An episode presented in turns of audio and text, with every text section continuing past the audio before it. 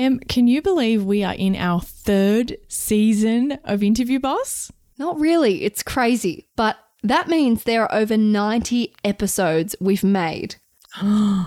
Oh my God. Scrolling through all of our episode titles, you might miss an episode that actually is exactly what you're looking for. Yes, we get so many messages of people asking us to do an episode on something, and we're like, we already have. So we've put together playlists to help you find the episodes that are best suited to you. If you're applying for jobs, we have episodes about resumes, cover letters, and job ads. If you've been offered your dream job, we have episodes on resigning, exit interviews, and how to impress at your new company. Yes, and we even have a playlist for if you have an interview like tomorrow and you need just our most recommended episodes, just the ones you really need between now and then. Exactly. It is all there for you. You can browse by category. Check out the playlist at www.interviewboss.com.au forward slash podcast. You know, we still might make mistakes here and there, but you're going to be much better off just doing the simple things correctly when you're educated on them. And really, when you break it down, it doesn't have to be complex, it can be simple. Hey everyone, and welcome back to Interview Boss. My name is Emma, and I'm a radio journalist who's teamed up with my sister to give you advice, inspiration, and support when you're looking for a new job. Sarah is a HR and recruitment professional, and together we're excited to give you all the tips, tricks, and behind the scenes knowledge to help you in your career. Hey, Em, and welcome back, everyone. Em, who is getting a big fat special interview boss shoot your shot shout out this week? To Hudson, who gets extra bonus points because he made a lot of puns in his message to us. He bought us three coffees and he says, Emma and Sarah, I've been farming professionally for the past five years and have been struggling to get out of the field, pun not intended, and into something with more stability for a while. I found yours podcast in September and it totally changed my approach to job interviews. I don't come natural. Wait, was that you trying to say y'all? Yeah, Were you trying to pronounce that? y'all. Y'alls with an S on the end. I know, I know, but it's hard to pronounce. It doesn't work with our accent. You almost have to be like, y'all. Y'all's. I found y'all's podcast. No, what was that? In September, and it totally changed my approach to job interviews. I don't come naturally to bragging about myself, so I find interviews hard. Between that, trying to change fields, and general disrespect for farmers and blue collar workers as a whole, I was having trouble landing anything. He did it again, but that one he didn't mean. But I was like, Hudson, you've done it again. Finally, after months of applying and interviewing, I was offered and accepted a non profit job I'm really excited about. The environment seems great and it offers the stability I've been looking for. Also, you wouldn't believe how thrilled I am to not have to work outside in all kinds of weather anymore. Thanks for putting this podcast out there. It truly has been such a help to me, and I don't know if I would have gotten here without y'all. Hudson, Aw, isn't that the best? amazing. I think he would have. I think he absolutely would have. But I'm glad that we could help and make it a little bit easier and like give him a shortcut to do things his way and to get out of that field. I love it. Now, this week we have a very exciting guest joining us on the show, longtime friend of the show. We've been in each other's DMs for a long time trying to get this off the ground. We are going to be speaking to Will Cant, who is a senior financial advisor. Now, he's all about empowering people with their money to help them lead a better life. And we know that money is something a lot of people are scared about or uneducated about or have bad relationships with. So, Will's whole philosophy is about coaching people to help them with their money, but not just all about, you know, money discussions, invest this, put your money here. He's about understanding your money habits and the psychology of why we do things and the emotions behind money. He has a really holistic approach to his advice. Yeah, we're really excited to have Will on the show today. We know that a lot of our listeners talk to us about the pay rises that they've gotten or the goals they have for their career and the things that they want to achieve. And a lot of the time it has to do with what does that job do for you financially and what are the lifestyle translations that that can make for you. But it can be really easy to get that pay rise, get really excited and treat yourself. So we want to make sure that all of our listeners who get those amazing new jobs make sure that they put their money to work for them consciously. Yes. Now, disclaimer while Will is a registered financial advisor, this is general advice only. It doesn't take into account anyone's personal circumstances and isn't tailored to you. So if you need specialized financial advice, book in with a advisor. Yep. Don't make any drastic decisions on the basis of a podcast, not smart financial decisions. This is for inspiration only. So, Will, thanks so much for joining us. Big friend of the show. Excited to have you on today to talk all things financial literacy, money goals, perfect for the new year. Yeah, first time speaker, long time listener for the Interview Boss podcast. Uh-huh. Super happy to be here. Um, it's going to be good. I hope we can delve into a little bit about people's money, why people make decisions, and, and the ins and the outs of it all. Awesome. And can we claim any help for you landing your most recent awesome job or not really? Uh, maybe, but maybe up there. I do have some funny stories about that actually. But um, we'll see. I'll, I'll I'll give you ten percent. I'll give you ten percent Okay, of the, yeah, uh, of the yeah. process. Tiny bit of inspiration. And tell us what was your job seeking process like? Were you sort of hardcore looking? It just sort of popped up when you weren't expecting it. What was it all like? Yeah, it was definitely the latter. So the previous place I worked, I was really, really happy. Loved it. So I am a financial advisor. And the last place I was at, it was, was phenomenal team, you know, young, vibrant, in the CBD in Sydney. Absolutely loved it. And it was just by chance that I saw the job that I'm with now. What I do now is we specialize in expats, right? So the organization specializes in Aussies living all over the world. Now, financial advice is really, really regulated. So if you came to me and said, you know, I'm going to move to France or something, most places can't advise that person. They can only advise really domestically here in Australia. Whereas at Allo Wealth Management, we have that specialty where we can actually help expats. So I think we're up to 35 or 36 countries now, um, clients all over the world. Yeah. And ever growing. It's every day, it's, you know, you get an inquiry, hey, we live in the Bahamas. we need some help. You know, hey, uh, I've just got a job offer in Dubai. What do I do? So it's really, really interesting. Your brain must be frazzled trying to keep up with all of these legislations and rules in all these different countries. Yeah, there's definitely been times where I've said to clients, look, let me get back to you on that one. let me make sure I give you the right answer. And so, was that something you knew you wanted to get into? And it was like, oh, wow, this is an opportunity to specialize? Or did you not even know that that was kind of a thing? No, I knew that there were very, very few people that did it, but it wasn't really something I ever wanted to specialize in. But then, look, I, I love travel. Me and my wife, we love travel and we try and plan as many trips as we can a year. But yeah, look, it's, it's never something I really thought about too much. But when I saw this job offer, I thought to myself, how do they do it? Like, how do they specialize in expats? What's the way that they, you know, have that knowledge and how does it all work? And I reached out and went through the interview process and then they offered me the job and it was really bittersweet because I was really sad to leave my last place. And, you know, I remember having that conversation with the bosses and said, look, you know, I'm sorry, but I've got this job offer and, and you know, there's, it's, It wasn't you. yeah, yeah, yeah, it's, it's me, not you. It's just someone else is better. How did you weigh up that decision? I think a lot of listeners can relate to that of going, I've got this job offer, but there's pros and cons. Like, you know, maybe the money's different on both sides, maybe the work life balance is different. It's very hard to kind of directly compare. What was that like? Well, it was really difficult, but I, I weighed up my future progression and where I want to go and where I saw it. And look, even though the, the job that I was at, there was tons of progression there. But with this new job, there was potential to live overseas, work overseas. So that's something me and my wife have thought about maybe moving to New York for a year. That's been on our cards. But yeah, obviously, you know, money comes down to it and that's important. And that was something that was, you know, a change as well too, which was going to be beneficial. But there were other factors as well. I now work from home 100% as opposed to, I, I live in Wollongong and I was traveling up to Sydney a couple of times a week. So just a bit of time back in my day, about four hours each day that I did it. Um, I was up nice and early on the train and the train back. And um, yeah, so uh, there are a few factors that added up.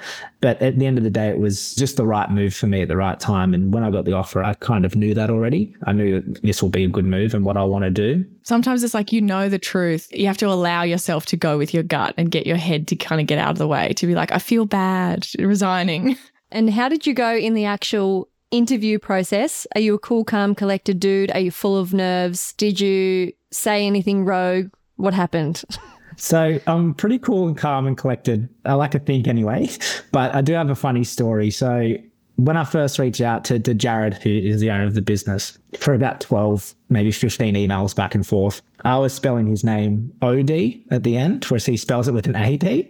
And I just didn't realize, I don't know what happened. So all these emails back and forth for two weeks. And then after two weeks, I um, realized I, I got a message from him and I said, Oh, I've been typing his name wrong. I was spelling his name wrong for two weeks. So I sent him an email as quick as I could and said, I'm so sorry. I just realized I've been spelling your oh, name wrong for the past dozen emails. And he was he his reply was, "Yeah, it's good that you called that out." And then now now we laugh about it. And so my advice there is, you can make mistakes leading into job interviews, and you know you can make mistakes and you can still progress through it. You know, you just own up to your mistakes. And he said it kind of put me to the top of the list. The fact that I did that, I said straight away, "Oh, sorry, I've just realised, you know, I made this mistake." So because the actual act of spelling someone's name wrong isn't going to get you axed from the list. Like it's a bit like, oh God, could he have read it properly? But it's not going to get you axed and like it's doomsday and you're, you don't stand a chance. Thing that would add on to the list, like you, I would then be looking for other examples of lack of attention to detail. Does that make sense? Like it would be like, oh, this is a real life example that I've witnessed. Is there other things that point to that that's a thing or is it just a blip?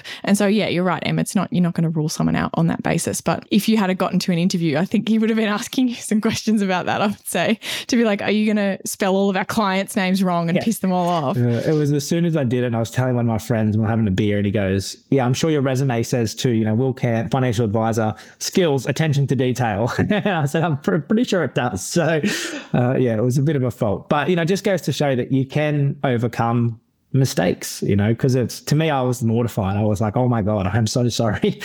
I've been spelling Did you say to him, so to be fair, who spells their name with an AD? Like, no, come on, Jared. my boss now. I can't be saying that. I can't. I want to keep the job, so I, I don't want to be too rude. no, smart man, smart man. I love that though it's the behavioral element of you're able to show, hey, my character trait is I own up to my mistakes and I'm okay being a bit vulnerable and apologizing. I've occasionally had people who've, yeah, like stuffed something up at work or they've misread something and then you kind of go back to them and help them fix it. And then they're like, oh, yeah, I sorted it out now. And you're like, um, what about a like, oh, sorry, that was me. Oh, I'm so sorry. Like, you know, I've bothered you or whatever. Like you can just see it's the way that they handle it, not the fact that they missed it in the first place. It's their response once it's all sorted. Oh, thank you so much. I really appreciate it.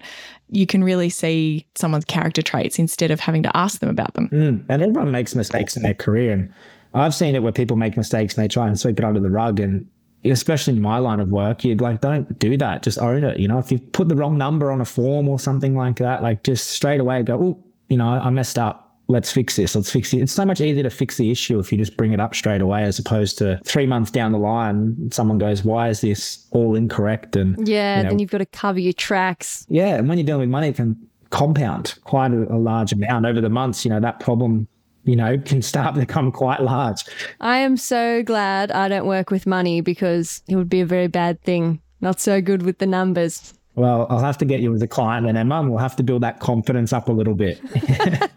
and getting into all the good stuff, I've seen you talk lots about how your income is your biggest wealth tool. And obviously, a lot of the time, you get your income from a job, which is where we come in. So tell us about that. Yeah, well, especially, you know, when you're in your career and working, if you don't have many assets behind you, your income is your asset growing tool right? And I say to people all the time, it's all about the surplus you're left over with. So, what comes in, what goes out, what you're left over with is how you build wealth. It is so key. You know, if you can save let's say $3,000 a month as opposed to 2000 well, that extra thousand bucks can pay off debt faster. That can go to your superannuation. That can be invested. That can build your emergency fund. You know, it could be the bigger holiday or, or buying the dream home. You know, there's so many things you can do with it. But if you have zero surplus at the end of each month, and I know it's difficult with the cost of living and everything right now, I'm definitely not saying it's easier, but the healthier that you can make that surplus now, the more that you can sacrifice now, the less you have to sacrifice in the future because then you've got time, you've got compounding on your side. 10, 20 years from now, you'll look back and go, holy crap, look how far I've come. And then your income isn't your most important thing because you've got this massive pool of assets that you can actually live off and draw down on and retire early on if you need be. Yeah. And for a lot of our listeners, they're sort of, you know, early to mid career. So, like you said, maybe don't have a lot of other assets. So, yeah, their income really is their biggest wealth generator. And something that Sarah likes to talk about a lot is how your income, when you're weighing up career options, the job you take, you you need to be thinking about long term wealth. And so, whether a job is right for you, it might be the best option in this moment, the m- most money right now. But which job and career path might give you the longest longevity with you know your ability for your income to grow and for you to upskill and progress. Yeah, if, if there's a ceiling on the job that you're going to now, it might be mm-hmm. more income now, an extra 20 grand a year now, but there's no progression there. Whereas if you might take a lower paying job that's got room to climb. And the thing is, too, if you take a job that you're more passionate about, that's going to drive you to climb. You know, if, if you're working in a field that you really enjoy and you want to get better and better at, you're going to be climbing so much higher as opposed to someone who's, you know, miserable in their job, but making that extra 10, 20, $30,000 a year. Like, is it really worth it?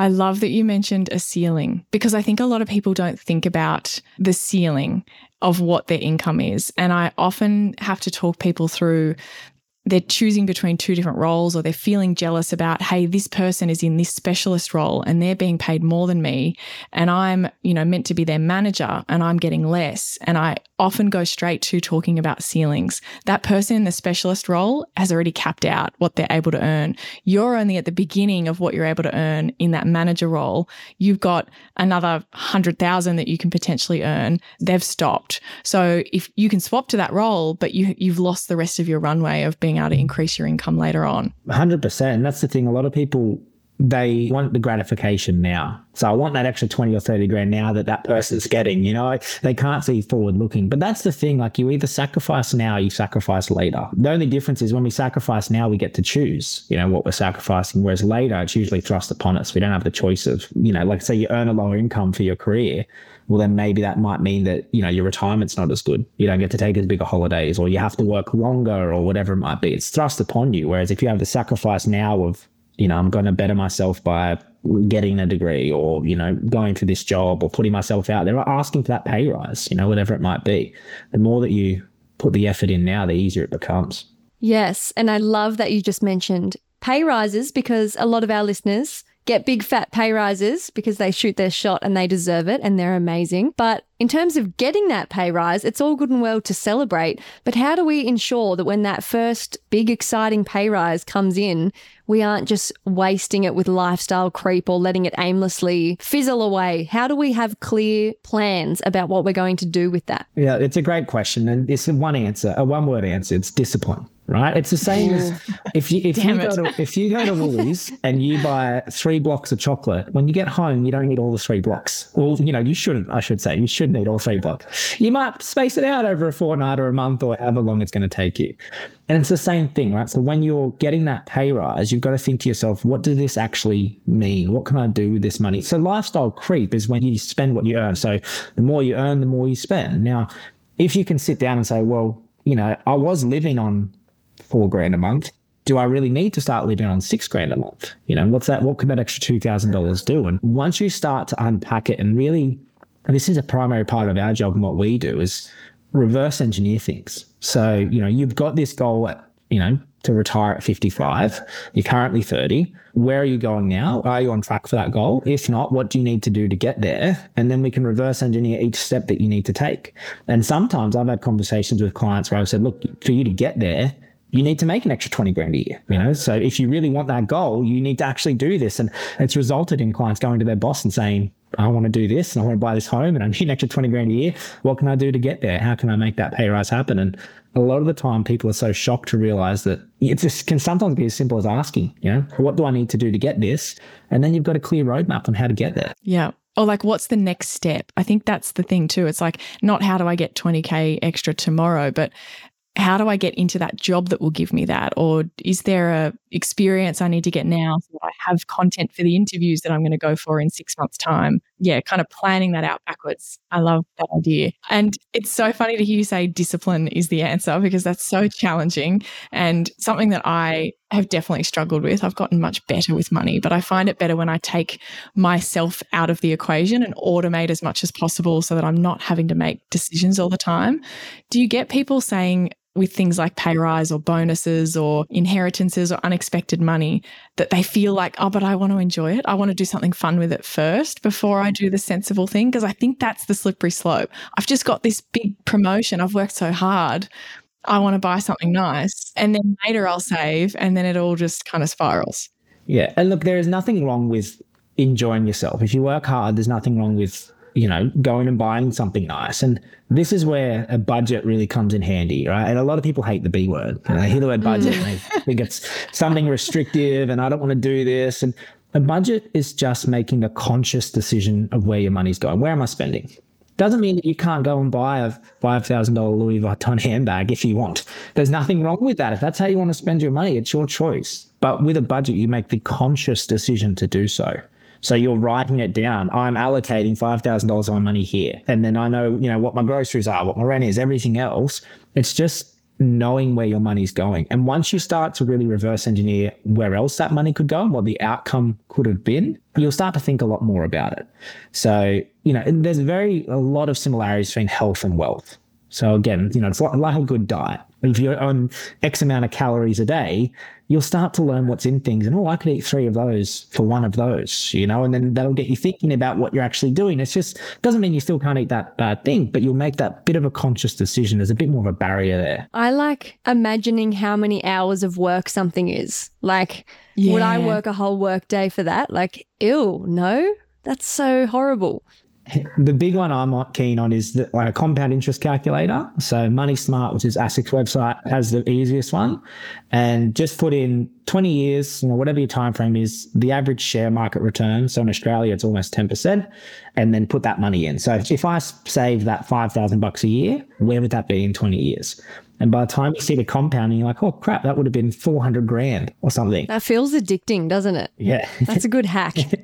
just have that in your favorites tab. And every time you want to impulsively buy something, just put it in that calculator. It's just understanding the trade offs, right? Everything we do has a trade off. You know, if you go on a holiday and you spend 20 grand, well, that money could have paid off debt faster. And they're both good things, but it's about understanding what you want to do and what the trade off is for you. There's a really fine line between setting yourself up for the future, but still enjoying yourself along the way. So you've got to find where that line is for you and, and what the trade offs are going to be. Totally. I see some of the people in the kind of fire movement, and I think, I don't want to live like that. Like, it's not worth it. The juice is not worth the squeeze of like living with nothing and so that you can retire early. But I like the kind of saying or thinking about it this way when you're saying yes to something, you're saying no to something else. What is that no that you're saying? You know, is it however many extra years of working at the end of your career? Oh, that might be enough to make that a different choice. Yeah. And look, the thing that you like, usually financial decisions and lifestyle decisions butt heads a lot. So, the thing for you to do that's best financially is probably not something that's going like buying your dream home can be a pretty bad financial decision because that money could have gone to an investment property or further investments or what travel. Travel is a great example, right? It's dead money, but from a financial point of view, terrible decision, but from a lifestyle point of view, so me as an example, I wouldn't trade, you know, the wedding that me and my wife had in Tuscany for the world. It was phenomenal. And we talk about it every week, you know, we'll be saying, I remember doing it. Like, how cool was that? How cool was this? So it's something we always come back to. But like financially, that money could have been better spent elsewhere. But from a lifestyle point of view, that was what we wanted to do. And it was achieving that goal. And everyone's different. Like everyone has different things that they want to do and different things that make them happy. Yeah. And when you mentioned before the dreaded B word, how do you make sure that you're not being the person that like transfers your whole pay into your savings and then periodically has to transfer back because you just were so unrealistic? Yeah, the all or nothing. So many people do it. They're so unrealistic because I think it's James Clear's quote that you you don't rise to the level of your goals, you fall to the level of your systems.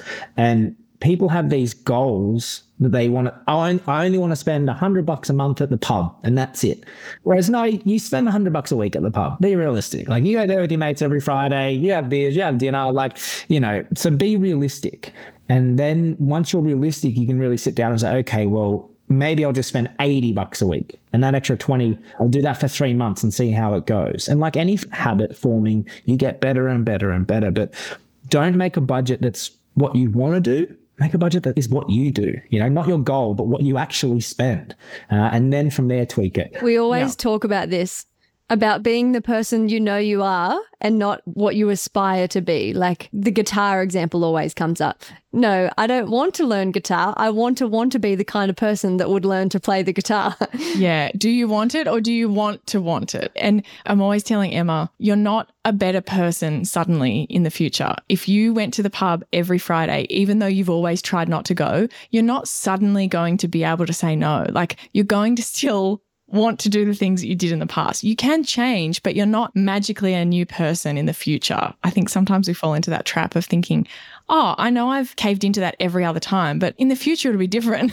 like, why will it be? How's that going to change? And this is again where like the health and wealth analogy comes in. Like people going, I'm not going to eat chocolate for six months, you know, and then after three weeks they crack and then, then they're eating whole blocks every night. Like, yeah it's everything's good in moderation. So, you know, if you're on a diet, just eat a little bit of chocolate here and there, you know, uh, work hard for a fortnight, get your step count in, go to your gym, you know, as many days as you need. And then, you know, every second Sunday, reward yourself with something that you're going to do. And it's the same with your money. Like if you are achieving your goals and you're hitting the targets you want to hit, reward yourself. You know, go buy that handbag or have that holiday and then go on to the next goal.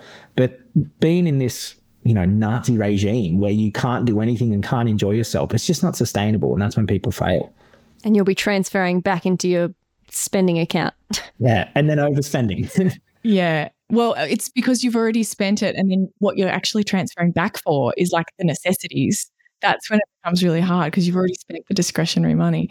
Um, I really like the reframe of like a budget as like a spending plan. That really helped me kind of understand when you're sitting down and going, okay, how much would I like to spend on new clothes and new skincare every fortnight? And being able to go, oh, how much would I like to give myself to spend? It made it like a positive thing as opposed to how much I'm going to cut from different areas. And then you get to play with the numbers and say, what if I decrease that? What if I increase that? And then you've got a little account there with a label on it that says, this is what I'm allowed to spend that for. It feels like, oh, I've just, you know, I've got this little gift to myself. What am I going to do with that yeah. money? And that's the thing, it's the psychology behind it. You're rewarding yourself as opposed to so many people have a negative relationship with their money. Whereas if you can turn it into a positive relationship where you get to do this, you get to go and enjoy yourself. And when you start hitting your goal, let's say you allow yourself 200 bucks a month for, for those expenses you know, in one month you might only spend 170 and it'll feel really good because you haven't gone over your budget. And, you know, you might go over here and there. It happens, but you'll start hitting your goals and you'll start having, it, it just snowballs. It's that positive snowball effect where you'll start doing other things in your life really, really positively. And before you know it, you're 10 years down the line, you're like, oh, look, I've got a couple of properties and my share portfolio is doing well and the super's really healthy. And, you know, I'm getting up early each morning and exercising and all of these things just fall into place. But it's always starting that's the hardest, right? Yeah. There's another kind of common misconception. And I think there's a quote that goes something like, We overestimate what we can do in a day, but underestimate what we can do in a year. And that's just a true of human behavior. I think that's the thing with a lot of finance is that we are not logical beings. If you think that that's true, I have bad news. We are not. We're just not capable of that. We're humans and we have all kinds of logic fallacies. So you can't math your way out of finance problems or health problems or job problems. There's so much behavior and psychology kind of involved with it. So yeah, I actually, on a bit of a side note, change of topic, you mentioned, you know, looking back and thinking, okay, I've got this property and I've got my share portfolio. Where do you sit on the debate? What do you kind of back for your clients in shares versus property? I've had this debate so many times with property fanatics um, at work. I know what he's going to say. He's going to say, diversify. no, look, a two word answer. It depends. Oh, okay, it yeah. depends on you. Like, for me, it could be good right now to go buy a property, and for Emma, it could be the worst decision. So it completely depends on your situation, where you're at, what you want to do, what your goals are. Like every single person is different. Like if I had ten dollars every time someone said, "Okay, if I give you ten grand, what would you, you know, what do you do with it?" The answer is it depends. You know, what's important to you? Do you have kids that you want to send to private school and you need to save for their education? Or, you know, do you plan on not having kids and your goal is to travel every single year? You know, do you already own property? Do you already have a share portfolio? You know, how old are you? You know, when do you want to stop working? Like how safe is your job even? Correct. Yeah. Then, you know, there's so many factors to take into place and there's no right or wrong answer. It really depends on what you're trying to do. But in saying that, in Australia, especially, property has the benefit of leverage. So if I have 100 grand in the bank and I put that into shares, and let's say I get a you know, roughly the average, almost 10% return in Australia. That's 10,000 bucks I made. Now with property, I can take that 100 grand and go buy a $600,000 property, obviously with that $500,000 mortgage. And if I get the average return in Australia of roughly 6% for the last 100 odd years, what's that? $36,000 and the property would go up by val- in value for in that one year. So you're twenty six thousand dollars better off. But the whole point of that is you've just taken out a five hundred thousand dollar mortgage. So it's the risk, right? So property will grow more. The leverage, any asset that you leverage, will grow at a faster rate because it's a larger asset size, but it's risky. And again, you've got to see what level of risk, you know, maybe that property is too risky for you, you know, whereas it's spot on for Emma. So maybe you should only buy a $500,000 property, or it depends on your situation and how much risk you can take on. And if you can handle the cash flow, if it's a negative cash flow asset, um, Yeah. all that comes into it too. And liquidity, like, yeah, I'm a big fan of shares because of all those reasons, because you can't kind of liquidate half your property if something happened and you needed to change strategies. So, yeah, the flexibility is there.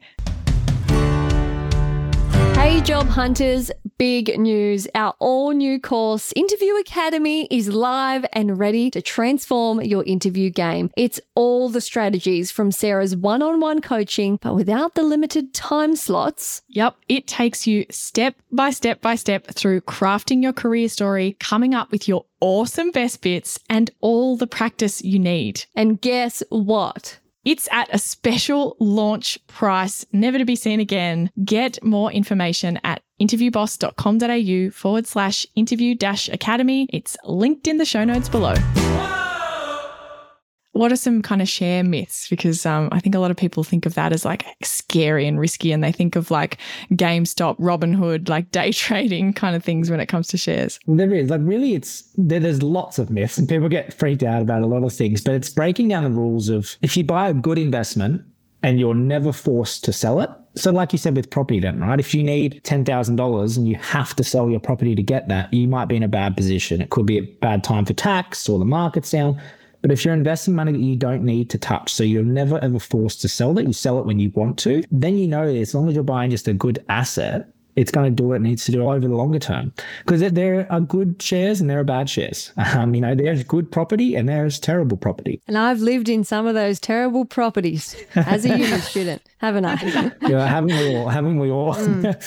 Those terrible properties might have been a great financial investment, though. That's the thing. That's how they ended up so run down. Oh, 100%. Preying on uni kids that are living in mold while you roll in $700 a week. Perfect investment. but the thing is, so it depends on your situation, right? And there's like when you look at shares, like what happens is we call it barbecue talk, right? Where someone at a barbecue goes, Oh, my friend just started this company or invested in this company, you've got to buy it. And they do it, and then it goes wrong for that person. It's it's a specky miner. Yeah, correct. So oh, but they're definitely going to find gold. They got lithium, you know. oh, I hear it so often, and it's always the most common phrase you hear is, you know, what's going to be the next afterpay? Um, you know, what can I buy for two dollars? It's going to be worth 150 in six months. That's kind of funny now, though, because I'm like, mm, really don't really want to buy that if it's the next afterpay, actually. Well, it depends on what time you sold. I actually, and this thing just shows you, like uh, me myself as an advisor, I've made mistakes with investing. Like I bought Afterpay at I think six or seven dollars, and then when I got to fourteen, I was like, "Oh, this is great! I'm out of here.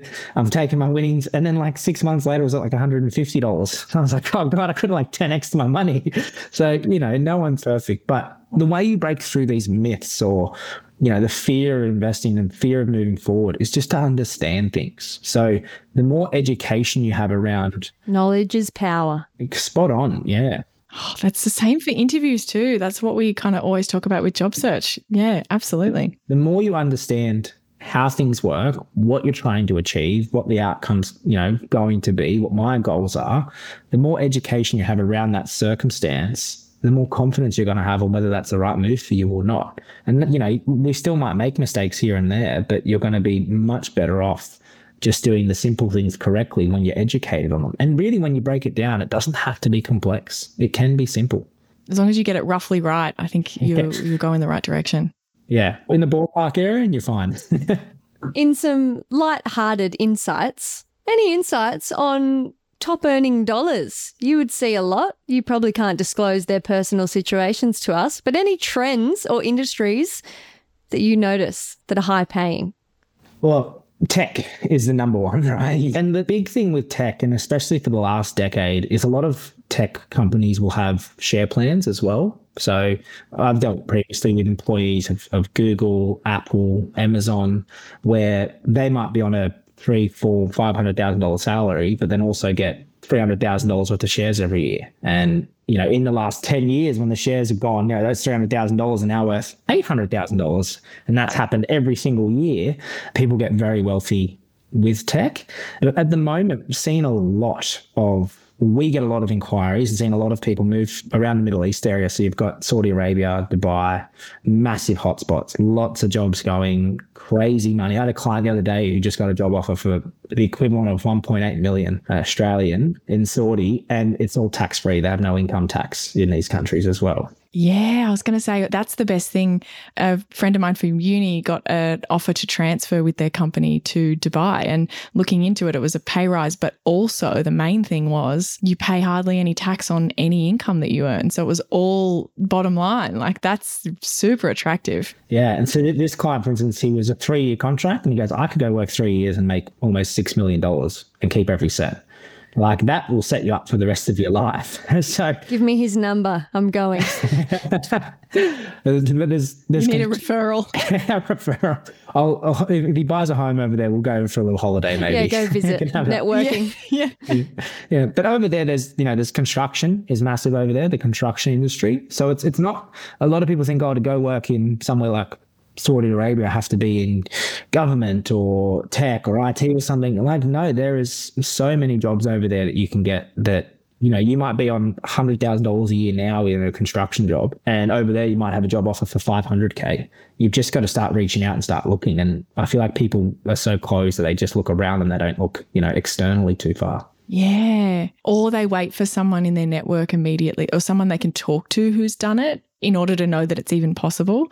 That's so true. Getting onto it, that's really your area of expertise at the moment that you're kind of specializing in. So Tell us about financial considerations taking a job in a new country. Like, what are the things that people need to think about or the common mistakes, like stuff that you want to share with our listeners with that?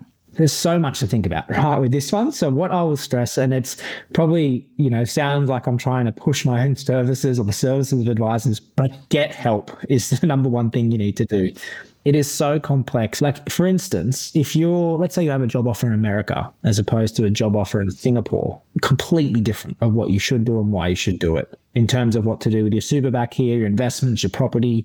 It all depends on where you're going, what the offer is, how long it's going to be for the big thing you need to know, or the big thing that I suppose we do and we know, is the tax agreements between the countries. So, do we have a double tax agreement in place? What are the rules of that? What happens? You know, what are you going to be taxes over there on your job as opposed to if you were to stay here? It's about that scenario analysis of it all. What's a double tax agreement? So, when two countries have a tax agreement with each other. So, for instance, we have a double tax agreement with America, meaning that if I you know, live in America and, and, make a salary over there, it really won't be taxed in Australia. And there can be tax credits that go back and forth. So if I pay 10 grand tax in America, I might get a $10,000 tax credit in Australia. So you're not being taxed twice. That sounds like a crime. Why should people be taxed twice? That's awful. Don't do that. because you're still earning income in Australia. Is that where it gets complicated, where you've got assets still in Australia that earn an income, but you're also earning overseas? Yeah, because there, there's assets that will be taxed in, like, so for instance, a property in Australia will be taxed in Australia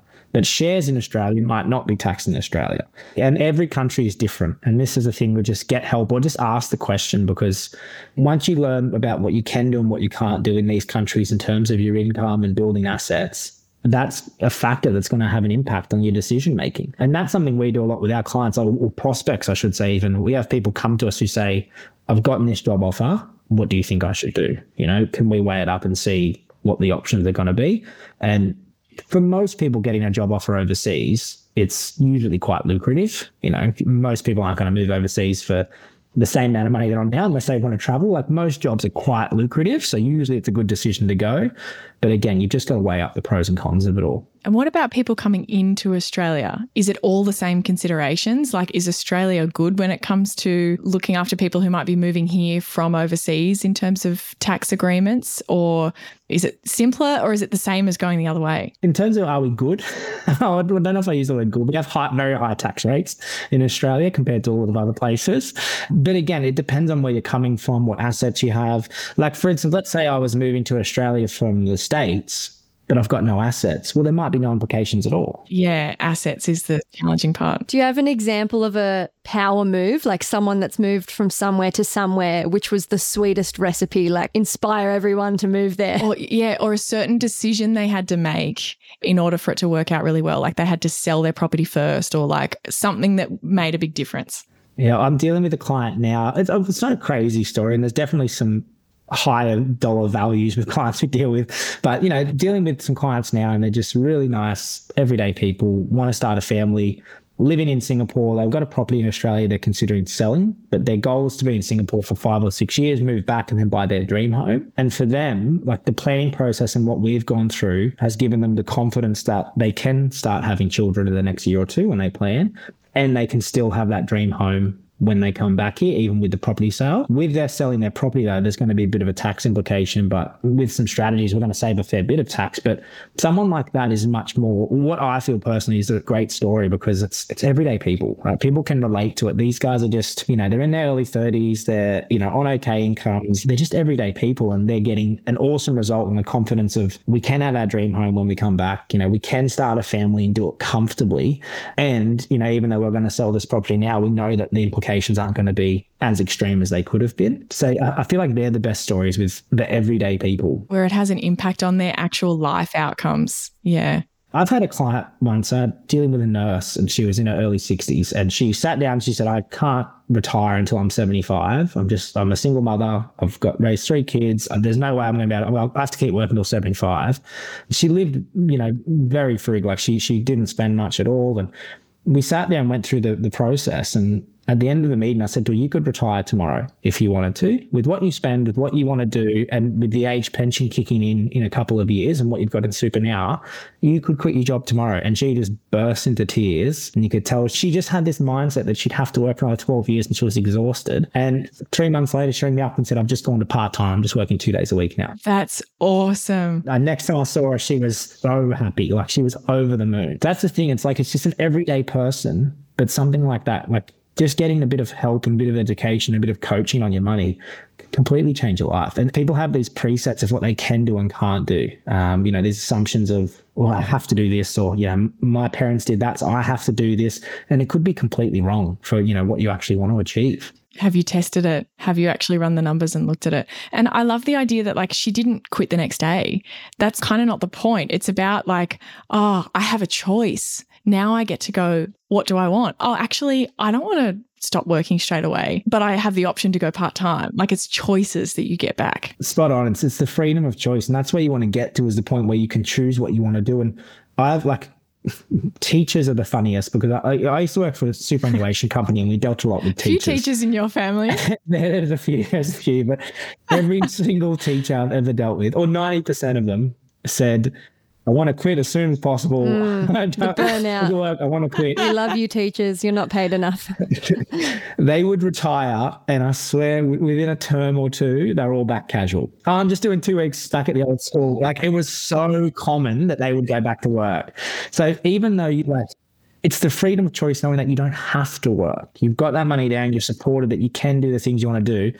But so many people still work. Like they, they'll go back to something, or they might go work for a charity or, you know, something they're more passionate about, but it's a massive pay cut. But if you can get that freedom of choice, like that's the end goal, right?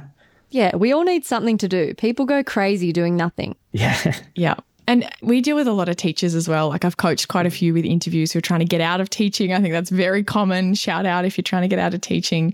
It's absolutely possible if that's really what you want to do. But I always say when it comes to burnout that two people can be doing the exact same stressful hours, you know, demands on them, dealing with difficult people. One person is fine and loving it and thriving, and the other person can be burnt out from that very same thing. And I think a lot of it is what's going on outside of that, but also your attitude to what you're kind of going through at the time. And that same person is like teaching in the exact same classroom in the exact same school that they said they hated and was horrible and all these things. But knowing they don't have to be there anymore, nothing else has actually changed. It's just a whole different approach. And again, like if you're grinding it out and it's your dream job and you're so excited that you finally finally working in the area you want, all those hours, easy. It's having no effect on you physically. Like the same person who feels trapped and stuck can be really burnt out. So I think it's not always black and white and you have to make the decision for you, but all of that can such be a factor on your happiness. Mm. And the thing is like the way to negate that, to get to that stage where you can feel, because it's a big weight on your shoulders, right? If you aren't happy where you are, but you don't have the means to leave, the way you negate that financially is the sooner you start, the better. So it's the old saying, you know, the best time to plant a tree was yesterday, the second best time is today. So the sooner you start just doing things and the younger you are, the better, because it means you can really start to grow your wealth and have that nest egg. So when you are in your 50s or 60s, you've got the opportunity to take a step back or just take a sabbatical for two years and then go back to work. You'll have complete choice. But I tell you, if I've had $10 for every time someone said to me, oh, I should have done this 10 years ago, you know, I've been doing this podcast from a beach in Mexico somewhere.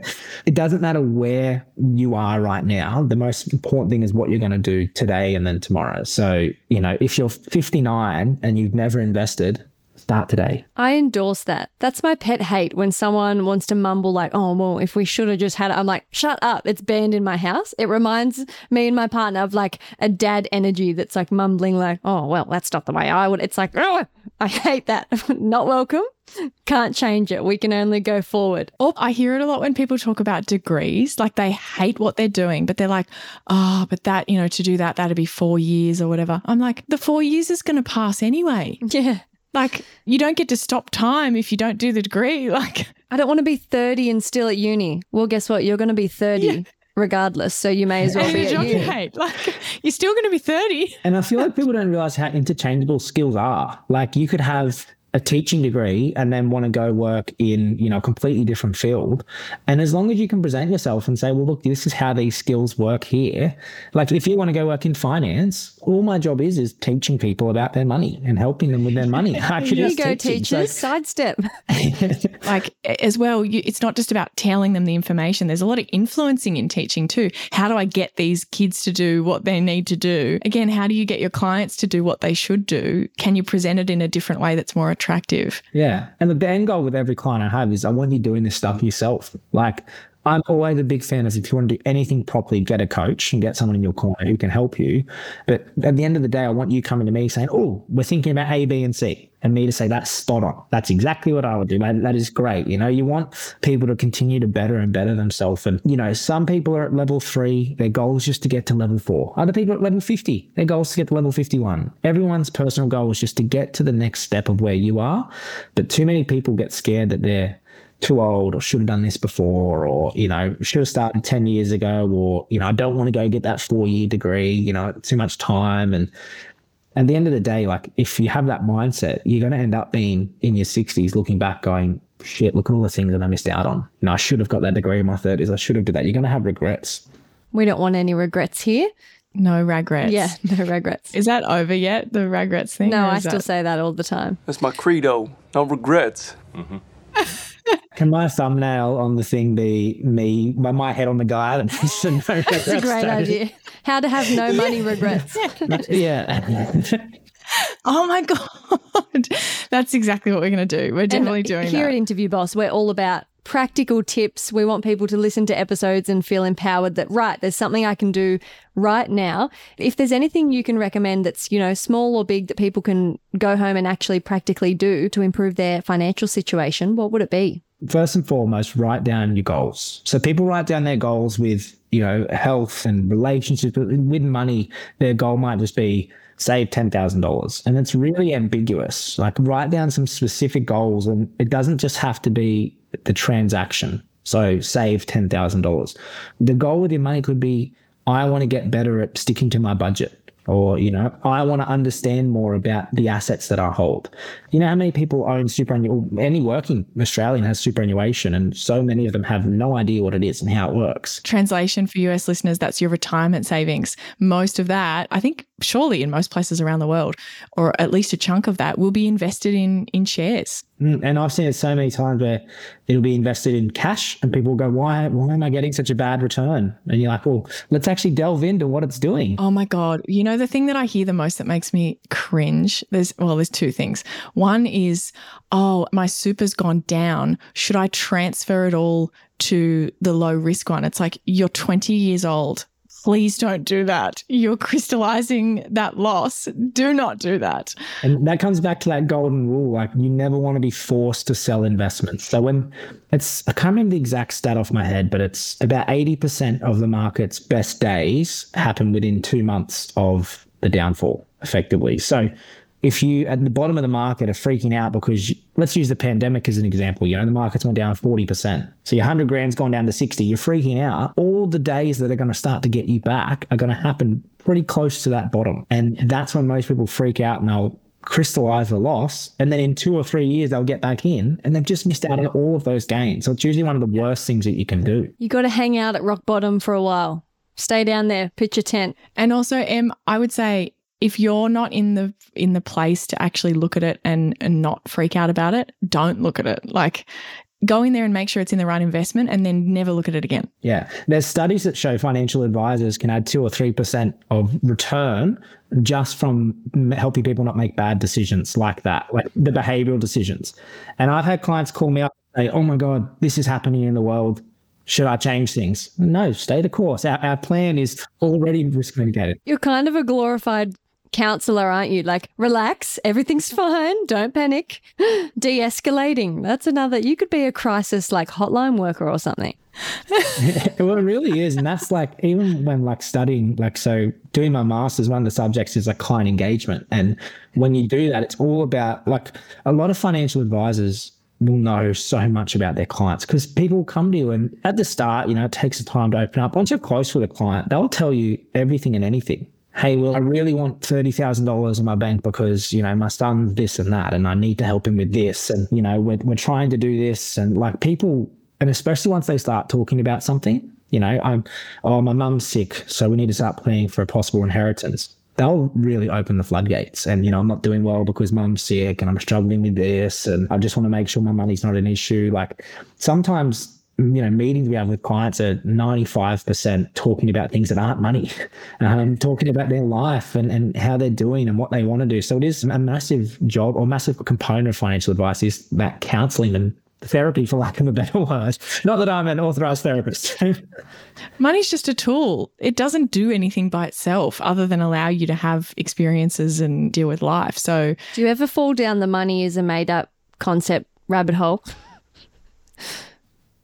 I think the more you learn about crypto, the more you do that because you inherently have to understand that, like, our whole financial system is made up. that everything is like in this home that I'm living in that we own. Look, who's to say that someone can't walk in the door and say, This is my house now? I own Yeah. this. You know, like everything that we do in life is made up, and that's that's what life is. Uh, it's a big made up journey. That's why, like, don't take things so seriously. Like, enjoy it, have fun with it. Um, the more that you enjoy what you're doing, you'll get ahead so much further in every other aspect of your life, especially with your money. If you hate shares, you know, obviously shares are important, but don't sit there and look at the share market every single day and look at the numbers that you hate doing. Outsource it and make it a way that's fun make it a way that's enjoyable and say, well, if I was to do this, then I get to have this European holiday. And I'm going to focus on the European holiday that I get from that, not the actual transactions of how to get there as, as such. Yeah, love it. So, once we've set some goals, what else? How do we practically take action? So really, like the place to start is your budget. Right? Like I was saying at the start of the chat, what comes in, what goes out, and what we're left over with is so key. So the better we can get an understanding of that, the better you'll start to progress. And again, like shout out to ASIC, Money Smart have a really good budget worksheet you can use. It's free. Just Google it. It's so simple. Just go through, figure out where your money's actually going. And then once you're left over with what that surplus is, that's when we can start to take action of, okay, well, I could comfortably save a thousand bucks a month. What should be my goals? And everyone's first and foremost goal should be to have an emergency fund, have a rainy day fund. you know, with our clients, we say three to six months worth of expenses. Some people just getting started. It might just be having two or three or four thousand dollars in the bank. That's the first place. Second place, get rid of your bad debts. so credit cards, personal loans, all these high interest debts. Think of it in a way too. You're turning that negative into a positive of if I have a debt of a credit card, and let's say it's got 20% interest, and I'm paying $100 to that, well, I've just gotten a 20% return on my $100. There's not many things you can invest in and get a guaranteed 20% return. Yeah. So if you make it a positive of paying that off, of every dollar I'm putting there, I'm guaranteeing that return. You know, so once we start to do that and start to get in the flow, then we'll start to say, okay, well, what else can we do?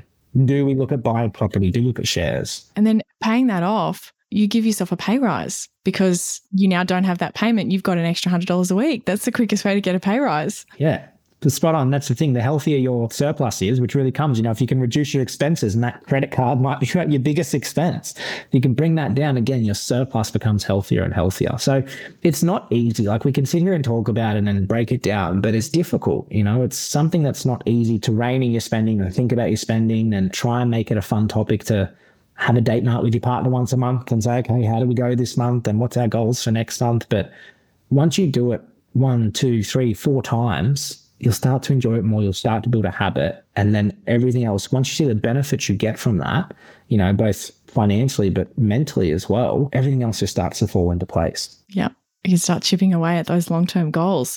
Awesome. Well, where can our listeners find you if they want to learn more, if they want to reach out and get some advice, maybe if they're relocating? Do you also deal with people who aren't relocating as yeah. well? Yeah. So at, at LR Wealth Management, we do specialize in Aussies living all over the world, but you know, that could be Australia. um, so it, it is people all over the place or people coming to Australia. It's something we do, but really you've got a few places at Wealth with Will on TikTok. Couldn't get that name on Instagram, so it's at official Wealth with Will on Instagram. Someone someone had taken it, so I had to put the official in there. Have you been bullying them in DM saying, Oi, give me my username, your dog? Please, I'll give you some free financial advice. Pro bono, just tell me. Get the username. Um, but another great place too, like LinkedIn. William Cant's my name, so surname C A N T. Look me up, connect with me on LinkedIn. We do free webinars all the time. We did a really interesting one recently. Was superannuation for Aussies living in the states. Niche. I like it. Yeah, it was really nice, but it was very you know, like a lot of Aussies who move over there have no idea what happens to their super or what to do with it. So we do them all the time. So even LinkedIn's a great spot to link into that. But yeah, TikTok, Instagram, LinkedIn. I've got Calendly links on all of those. You can just book in a free chat. Yeah, what we want to do is understand what's important to you, what you're trying to achieve, and then I can help you get there. And for a lot of people, it might not be that you need financial advice right now. You know, it might be that the cost of it outweighs the benefits of what you'll get. But I, I prospect the other day, we spent about an hour and a half just doing a bit of finance 101 education for them. So, you know, they weren't a fee paying client, but it just set them on the right path of things they need to be thinking about. and then, hey, when you do XYZ, that's a good time to come and see me. Like, if you don't know when you should get financial advice, find out if it's now or if it's later. And I love that you just said not everyone needs it because that's so true. It can be really expensive. I don't know how that is around the world, but in Australia, the regulations mean it's, you know, an investment. I'll rephrase it. Everyone needs financial advice. Everyone would get a benefit from it, but do those benefits outweigh Yeah. the cost? Sure. If you're living paycheck to paycheck and you can't afford groceries, you probably don't want to splurge on it. Yeah. Or is that going to make a difference for them right now versus they could just still do what they're doing, like you said, on the on the fundamentals, and then in X amount of time, that's when it's going to suddenly be like you're at a crossroads. It's going to make a big difference if you make the right choice now. But there's so many avenues. Like you don't have to go to a fee paying financial advisor to get advice. Like call up your super fund. Hey, what am I invested in? What should I know about my fund? What's going to happen when I retire? You know, start asking questions. Even if you're, you know, on Centrelink, Centrelink have financial counselors as well that can help you. You know, how do I set up a budget? You can ask questions there. Like, it doesn't have to be someone you go and pay a couple thousand dollars to. To get your tax return done, ask your accountant. Hey guys, you know, what should I be thinking about next year? There's plenty of podcasts out there too. Books. On that note, any recommendations of some good reading for people? There's a couple. Money Wise, Psychology of Money by Morgan Housel.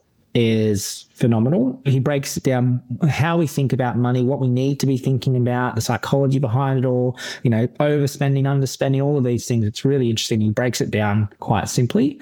But two, look, I'm, I'm going to be a bit odd here, but I listened to Arnold's new book recently. Um, Arnold Schwarzenegger, the Oh. seven. I was like, who's um, Arnold? Everyone knows Arnie. Arnie, come on, Arnie. Seven Habits for Useful Life or something it was called. I can't remember. It just came out a few months ago, but I loved it. I thought that was a great book. We'll link all this below. If you take principles like that and apply them to your money, it can have that long term benefit. But even, you know, my, my previous boss, Ben Nash, he's got a couple out too. Get Unstuck, Replace Your Salary Investing. They're both great books as well too. Again, just to break it down and simplify what you need to do.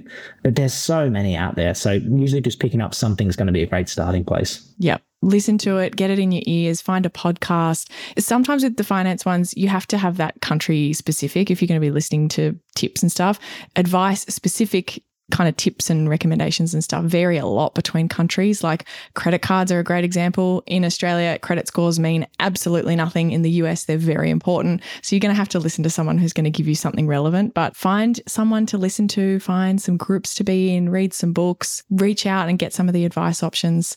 Cool. Well, thanks so much, Will. That was so valuable. I think our listeners will be feeling motivated, ready to get that pay rise, account for it, and watch their wealth grow. Mm, and that's the thing. The more that you prioritize your wealth, the happier you're going to be in every other aspect of your life. So if you can bring it to the forefront and say, you know, if I save that extra dollar and if I, you know, make sure that I am doing my investments correctly or whatever it might be, the more that you can prioritize it, as I said, that little bit of sacrifice now, you'll reap the rewards later in life. All about those one percenters, or should I say those one dollar coins.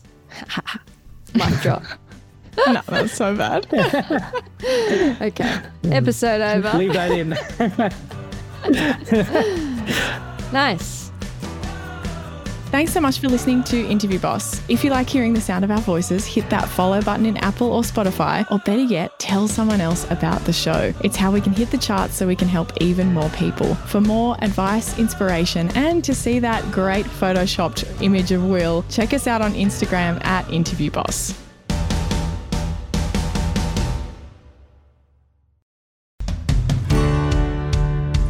We've been your job search besties and helped you in some way, there's a cool way you can support the show. Shout us a virtual coffee. We get a huge kick out of reading all of your success stories. Head to buymeacoffee.com forward slash interview boss and shout us a cuppa. If you keep us caffeinated, we can keep the content coming.